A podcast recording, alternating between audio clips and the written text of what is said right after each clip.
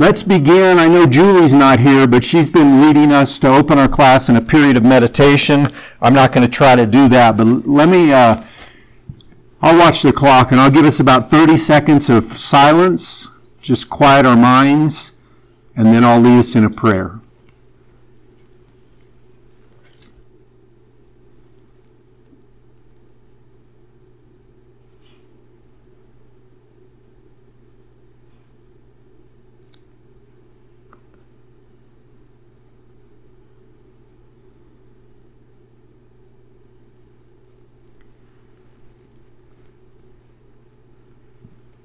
Lord, we want to enter into your presence and feel your closeness, your nearness, your comfort, your goodness, your grace. we know that experiencing your life here in this fallen environment requires effort on our part.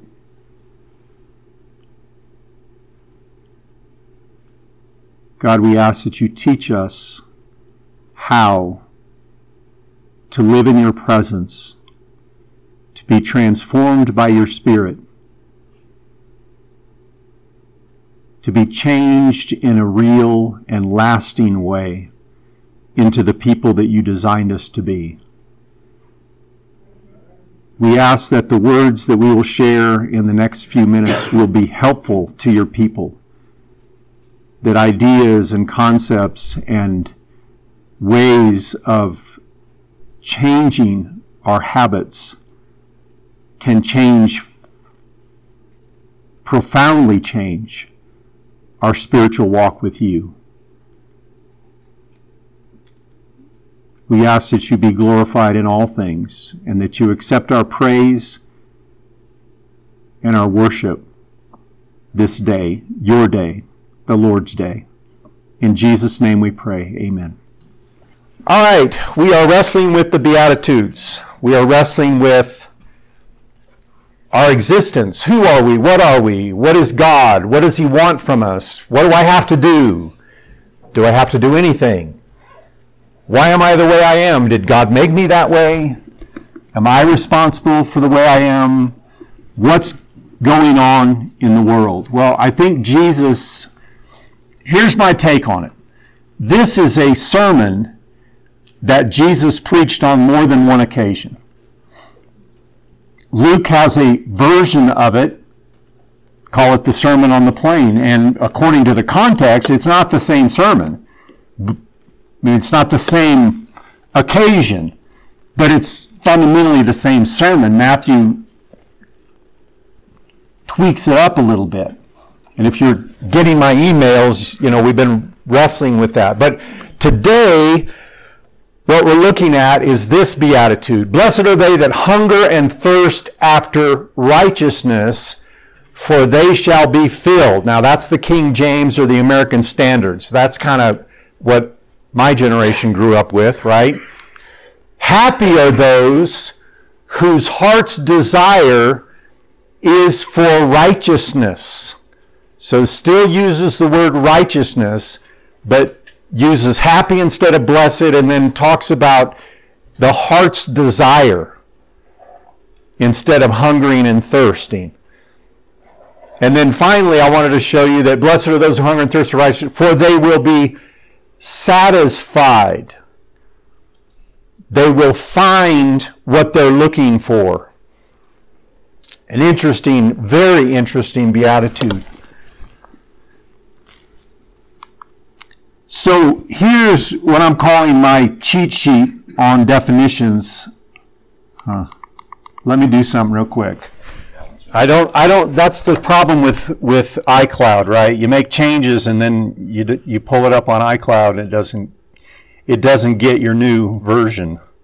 Let me see how this works. No, still giving me the same version. Anyway, I'll go with this. I did make some changes, but here are my definitions, okay? I'm using the word maladjustment, and last week someone took issue with that word. Um, I, I, it's not a. I'm just trying to express a concept. What I'm saying is, in our present condition, in our present environment, Good morning. It's good to see you guys.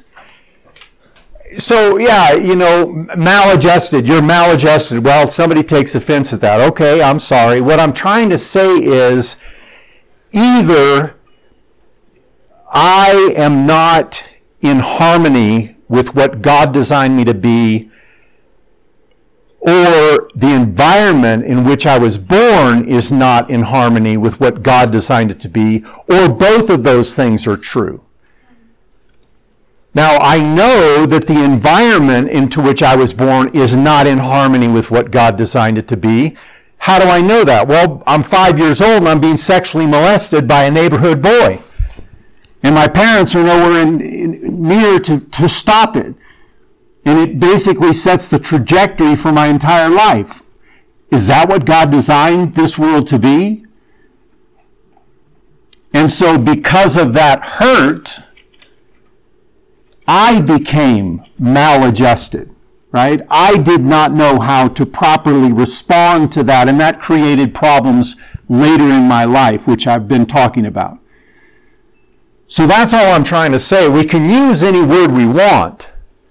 Maladjustment just seems to be the one I chose. But the Bible calls this sin. And, and if we look at the Bible, what it's telling us about sin, there's nuances to what's being said. There's missing the mark. This is a favorite one, right? Judges 20. You miss the mark. Well, you're not doing right. And I mean, uh, right? Us perfectionists, we interpret that to mean I got to try harder. I got to I got to be better. I'm going to go to church more. I'm going to, you know, memorize more scripture. That's not what's being said. What's being said is you can't do it because something's gone wrong. And that's okay. I mean, the gospel comes along and says, God's not worried about that. God's fixed it. God promised to fix it a long time ago. And He's now accomplished that. But the bottom line is, you're going to miss the mark. So lighten up. Don't take yourself so seriously. Trust Jesus Christ. Okay, now I'm going to start preaching. Okay, here's another one. This is First John lawlessness, literally, and I sent it out in the email if you're looking at it, so I'm not going to draw the Greek up on the, but it's anomia, against law or without law. It's, it's you, you in your fallen state have taken it upon yourself to make yourself the standard, right? My silly illustration is, you know, Who's the road hog? The road hog is the idiot in front of me who's going five miles an hour slower than the speed limit and won't get out of my way. Right? Who's the reckless driver? It's the idiot in my rearview mirror who won't get off my bumper. Right? I'm the standard. If everybody drove exactly the way I drive, what a great world this would be except in my wife's opinion, or my son's opinion, or my my oldest, or my mother-in-law. My my oldest son said, "Dad, you are the only human being on the planet who makes me carsick." and then, of course, transgression. So if, if you if I am living by a standard that I am making and God says, "Oh, by the way, here's my standard," what am I going to do with God's standard? I'm not going to keep it. I'm going to break it. And that's the story of the Bible, right? That's the story. That is the human condition. What causes it? Do I cause it? Is there some defect in me? I'm not sure. Was I born this way? I don't know. What I know for sure is that I was born into an environment that is broken, right? And very early I began picking up hurts from my environment that caused hang ups, which are maladjusted thinking improper thing. I don't know how to respond properly, and so I choose a way to respond to protect myself. And where does that send me? Well, it can send me into a very self destructive trajectory. I mean, it did me. All right, questions or comments about that? Eric, you look like you're about to say something. No? I, I, I told you at the beginning, I don't know how to lead a discussion class because I'm, I just talk. You know, the preacher says, oh, we're going to have a discussion. Yeah, right. You're going to talk for 35 minutes and we're going to listen. Don't call that a discussion, okay? so, a maladjusted human being, one that is out of alignment or harmony with God's purpose, one that is now self directed and breaking God's laws because we're not, we're not in tune with that. We're sort of making it up as we go along is not flourishing. So, Eric, this is my word because that I get from Pennington, but I'm going to use your word here in a second. Is not flourishing as God designed his creatures to flourish. See, he didn't design us to suffer the things we suffer. And I, am not going to pick on anybody, but you know, bouts of depression. I know we've all had them, right? Or most everybody. Uh, what happens? Life stinks, right? I don't want to go on. It's not worth living. What's causing that? Well, there's a thousand things that can be causing that. Sometimes it's physiological and you need, you know, there is a chemical imbalance and you need medication. Please don't ever let anybody tell you all you need is the Bible and, you know, pray harder. No, science is telling us th- these things are physiologically verifiable. Things go wrong in our bodies, things go wrong in our brains and cause these things, and we need help. Sometimes it is spiritual. I know a you know, when I, when I gave in to my addiction and was living and just gave up on God, walked away, I've never experienced that level of depression. So I believe from my experience, my depression is linked to my spiritual condition. I'm not saying that's everybody. I'm saying that's me. Because I know people who you know, there it's a physiological thing. Okay, you get my point. So what are the Beatitudes saying? They're saying,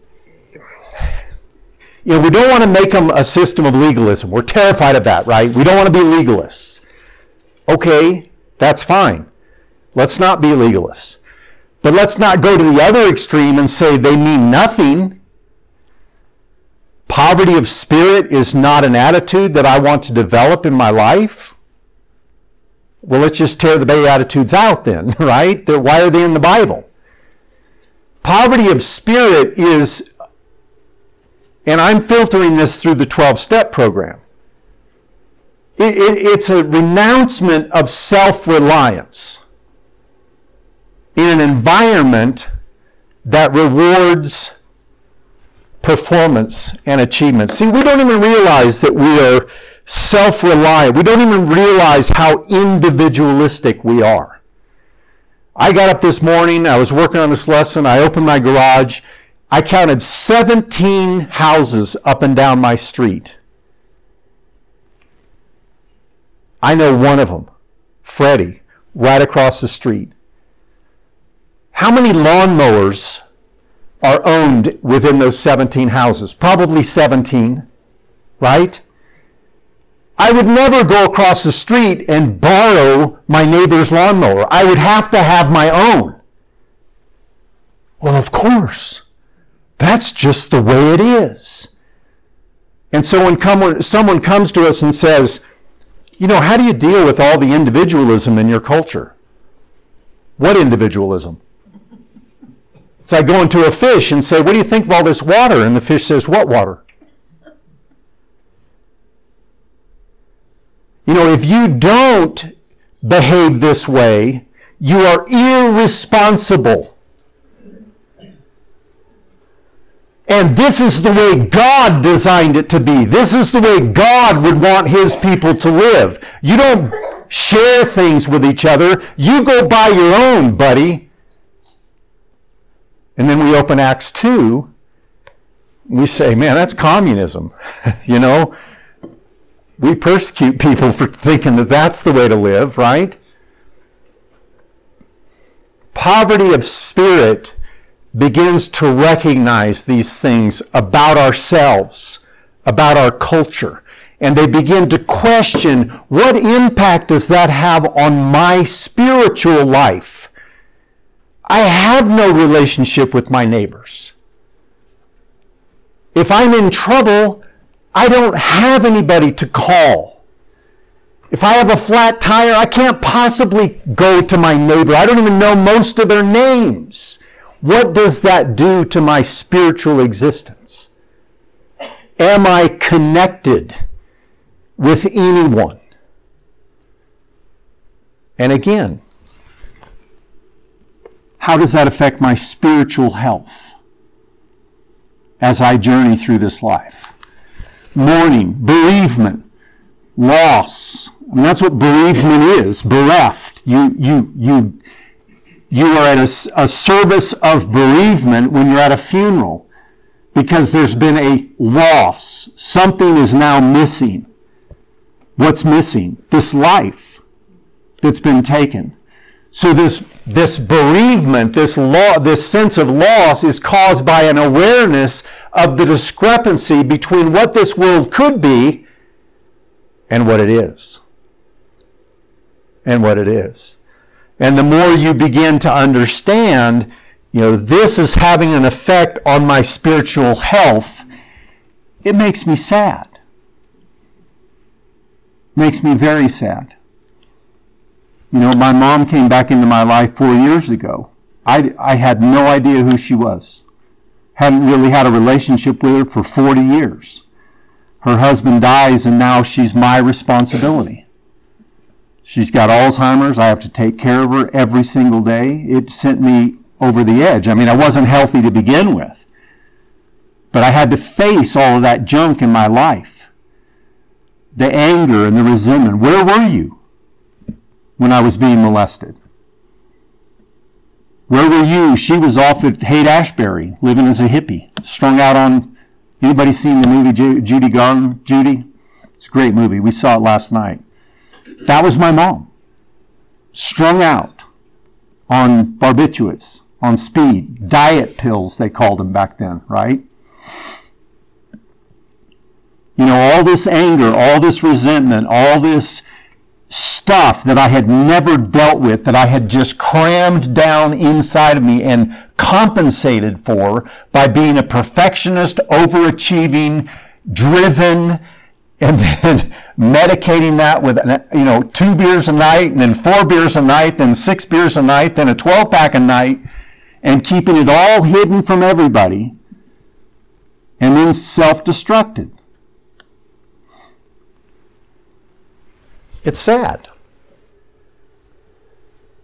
it's a sad life what are the beatitudes saying meekness meekness in my opinion is a skill and an ability redirected by choice. Redirected or re, what's the computer word? Finds another application, re-applicate it anyway, to accomplish the will of another. Consciously relinquishing self will in deference to a relationship with another. The, the example I used, Jesus in the Garden of Gethsemane. Did he have the ability to avoid the cross? Yes. And yet, what did he do? He relinquished that ability to accomplish the will of another in whom he was in relationship, with whom he was in relationship. That's, that's the classic definition of meekness. Yes, well, ma'am. You're at the cross, and I'm in the desert Jesus being tempted by Satan, I think sometimes we forget that Satan is here with all his thousands That's right. devil angels. Mm-hmm.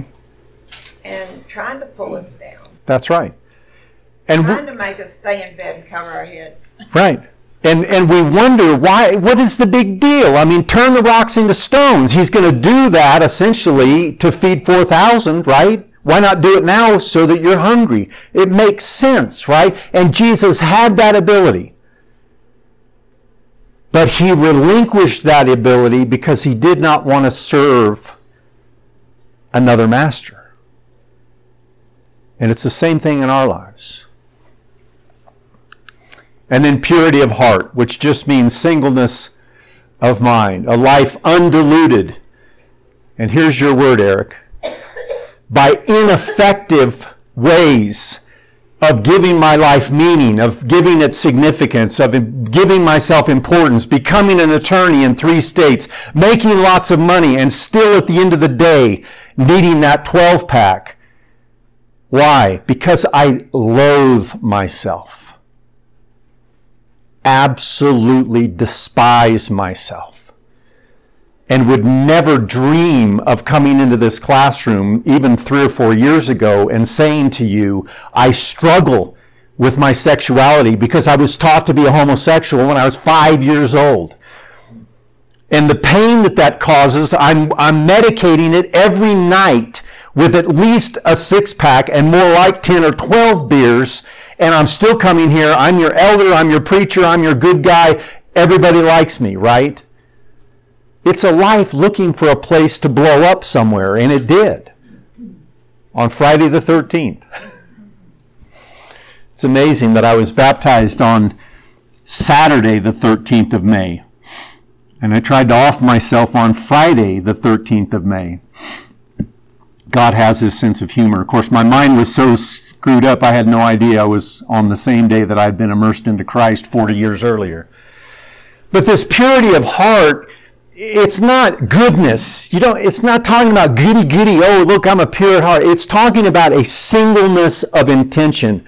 I see what God has for me. I see what I have made for myself, and I single heartedly, single mindedly focus on what God has for me and I am going to enter into that life and I am going to relinquish all of these things. So let's pick up on our prior discussion. We're just right on time. Any questions about that?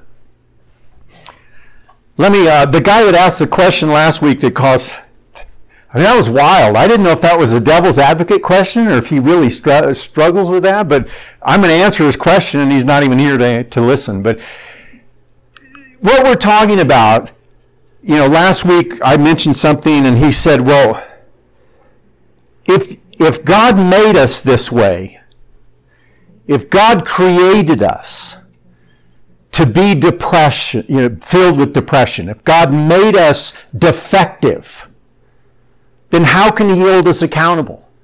I mean, if I have a gene within me that makes me a homosexual, how can God condemn me for being a homosexual, or I have a gene within me that makes me an alcoholic.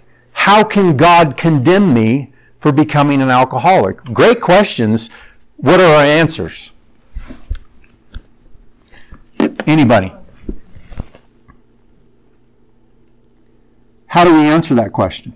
We, we all have a gene in us that makes us sin in some way.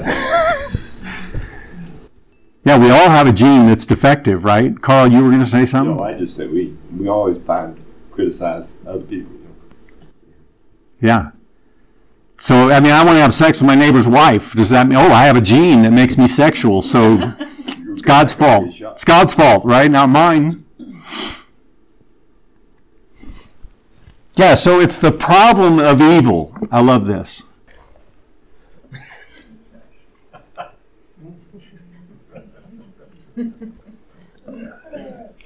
the the and this you know this may get a little technical, but I, I was giving an answer to the to the person who asked the question. But I mean, it's a serious question.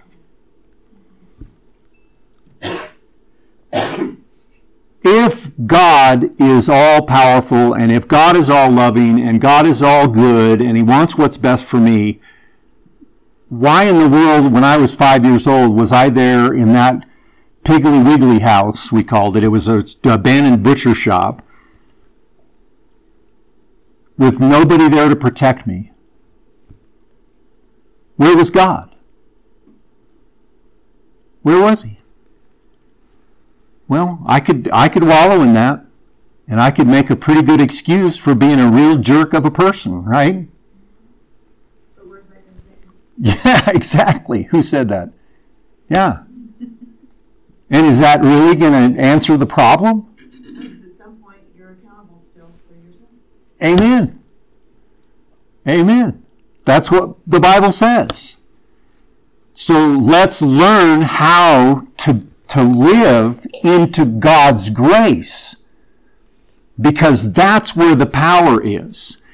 And at the risk of being a little bit critical, I don't know if our churches are doing that for people. And as our culture becomes more and more embroiled in addiction and bad behavior, our churches maybe, again, I'm trying not to be critical, but our churches may be not quite sure how to respond. And so we pull back, which is the worst thing we can do. The best thing we can do is go out there and show them how to overcome where the power is. So let me go through about 10 minutes of discussion. So here's how I look at it. Again, I'm an academic. I've, you know, got degrees coming out my ears because I'm an overachiever. You know, my son said, Dad, how many degrees you going to get? You're a thermometer. You have so many degrees. Here's a logical pro- uh, walk through. Okay, God created all things. Amen? Evil is a thing. Therefore, God created evil. That's the basic argument. And if God created evil, then I'm off the hook and God's on the hook and I can go party and snort cocaine and have sex with, you know, whoever I want to and I can live the life I want, right? Well, here's the thing it is logically valid. It's properly constructed. In other words, it's an argument that, and I won't write it up there, but, it, and I won't go into all the logic, but there's, it's a syllogism, okay? And a syllogism, in order to be valid, has to go, go by certain rules. So you can't say, you know, all dogs are black, my cat is black, therefore my cat is a dog. No, that doesn't work. It's, but it's because it's not because there's not any truth. All dogs are black. Well, that may be untrue. But this, what I'm saying is the structure of the syllogism is wrong. The point is, this syllogism is properly constructed. And so it presents an absolutely ironclad argument that God created evil unless, if, if, if, if, if, if, both the major premise is true and the minor premise is true. So that's what where we have to go. Did God create all things?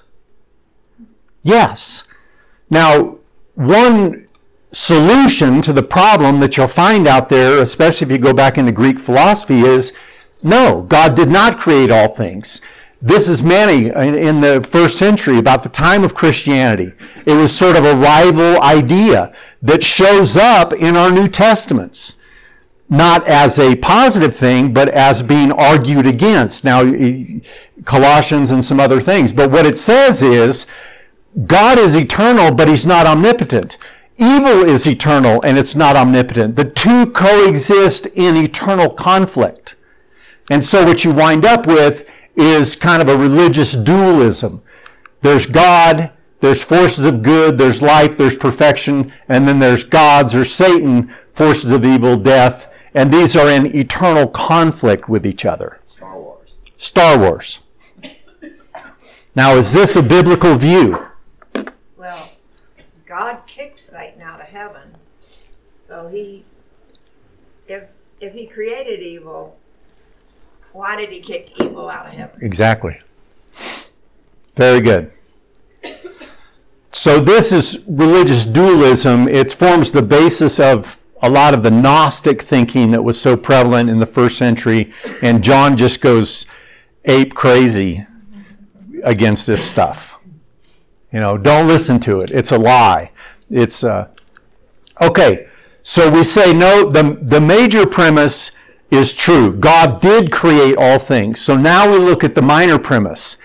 Is evil a thing? No. It's the absence of the thing. See, I mean, think about it. So God's going along, He creates a cat, then He creates a dog, then He creates a cow, and then He says, Oh, I forgot something. I got to create evil. Doesn't work that way, does it? And, this is really important. I mean, I'm not just playing mental games, mental gymnastics for you. It, it really is important when we come to our spiritual lives. What is God telling us to do? So evil is not a thing. It is a no thing, and no thing cannot be created. Here's, here's the illustration that I use. I hope this illustration speaks to you. So here's a shirt. It's obviously been designed for something, right? It has a function. If it is to flourish as a shirt, it's going to be what it needs to be to function in the way it was designed. This is not a design flaw. This has a purpose. This is not a design flaw. It has a purpose. But what if I do this? My wife's going to kill me because she bought me this shirt.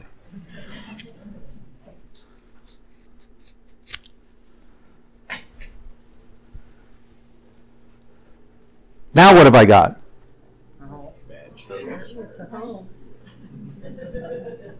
Now we say it's a hole as if it were a thing, but is it really a thing?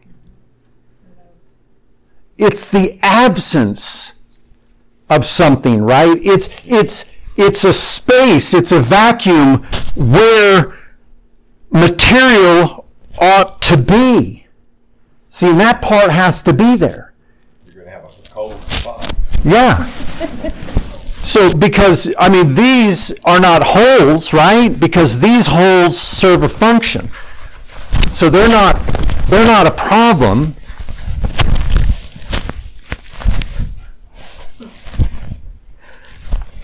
Now, Eric, is that an effective shirt?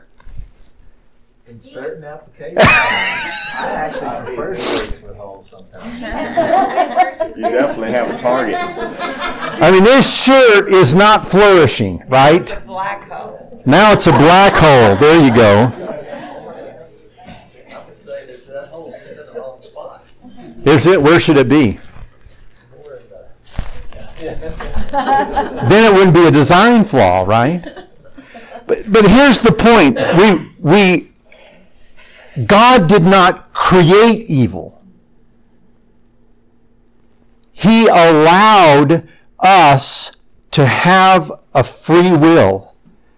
And when we chose, we brought something into our existence that is more we will understand it better if we understand it as something is now missing. The main thing that is missing is the presence of God, right? He could no longer dwell in our presence. And so we are born into an environment that is, for all practical purposes, spiritually dead, right? And then we wonder why people behave the way they behave, right? And we go out there and we tell them, you need to behave better, you need to behave better, you need to behave better. And what do they really need? You need God in your soul. You need God in your soul. You need God to be living, to come and live within you. Are we showing in that? Are we demonstrating that? Are we showing what that life looks like? That's the question. Here's, here's, here's the error that I made. I'm not going to talk about you, okay? I'm going to talk about me. Here's the error that I made.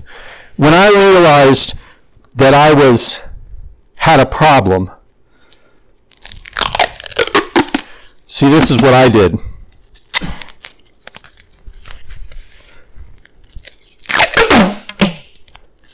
And this is what you may do. Right? Hey, how are you doing this morning, brother? I'm fine. I'm doing great. No problems here. Hole what hole? You know, somebody somebody who's if you want to say something, say something. We see the whole back. Yeah. Oh, we're here. Here, tape that hole in the back up with this clear tape. You'll, it'll be even better fix, right? She's got your back. She's got my back. I think we put the wrong one. Oh, that's all right. That's not gonna work. You'll get the idea. Will, will you auction that shoe off? So, so this this is not my good side. So when I come to church, I'll show you this side. See, it's a little better because it's clear tape. And ma- and maybe some of you are good at seam being you're good seamstress, right? And you can sew it very carefully so that nobody really knows unless they get really close. And then you push them away, right? You see what I'm saying? Just don't share. Well, we don't even start out understanding where is the power. And this, you know, this church wants to, they came to me, they said, we want to be attractive to damaged people. You are not going to be ada- attractive to damaged people if we're all hiding our damage. Yeah, come get your life together like us. And they say, yeah, I've tried that. I've tried that a lot and it don't work.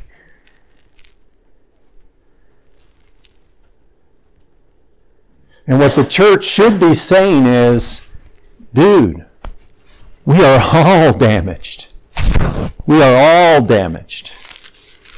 And there is no hope in any human system to get help.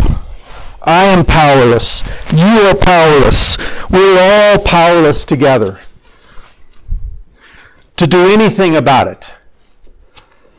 But hey, I know a place. I know a place that you can come, and if you'll have the strength to admit that you have a problem, and you're willing to submit to a power greater than yourself, that will take you into a, pro- a process that won't be easy You'll have to be really honest with yourself. At some point, it will call on you to be honest with other people, to confess, to admit, and then to seek forgiveness and make amends, and to live life in the Spirit of God. But you know what happens? You don't just get tape over your holes. And I'll, I'll bring you, I'll bring you people that can come in and they'll tell you, like Mac and Mary Owen, about their life, what it was, and what it is now. And they're not perfect, but God is working miracles. He's restoring, He's renewing, He's remaking. He's not putting patches, right? He's not using gimmicks. It's not self help. It's real transformation of human lives back into the image of Jesus Christ in a community that loves and adores Christ and loves and supports one another and shares their lawnmowers with each other, right? Right? Our culture needs this church. It is self destructing. And it doesn't need us to sit up on the hill and throw rocks at it. It needs us to sit up on the hill and say, Come, come, all of you. You want to smoke a cigarette? Hey, do it outside, okay? We got a place for you, and we got little cans out there. But once you're done with that cigarette, come inside and at least listen to us. Yes, you're damaged. We're damaged. We're all damaged. But we're recovering through the power of Jesus Christ. Let's pray and we'll be dismissed. Father, help us to be attractive to your people. Father, we know that right here at the end of our parking lot are people who are just up to their ears in confusion and deadly habits and life destroying hang-ups. And God they need they need your spirit they need your grace they need your power in their lives just as we do. Help us God to understand how we can bridge that gap and be a light on a hill for everyone that they might come to you and, and be not just cleaned up and made good people, if there is such a thing, but but but entered in but they will enter into your son Jesus Christ and be made perfect in him. And then will rise from that experience to walk with us in a in a never-ending process of being reformed into the image of the people you made us to be. Help us to see that as help us to see that single-mindedly and, and without any dilution of, of outside interest. Help us to see that as the very purpose for which you called us. And help us to organize our lives accordingly. We pray in Jesus' name. Amen. Hey, I'm Eddie White, the senior minister for the Eastside Church of Christ. Sure want to thank you for joining us today on our podcast. I hope today's message was indeed a blessing to you. I'd like to invite you to browse our website at eastsidesprings.com to get more information or to contact us. And as always, we indeed welcome you to join us for our worship service in Colorado Springs every Sunday at 10:40 a.m. as we seek to live out Jesus' mission of making disciples of all nations.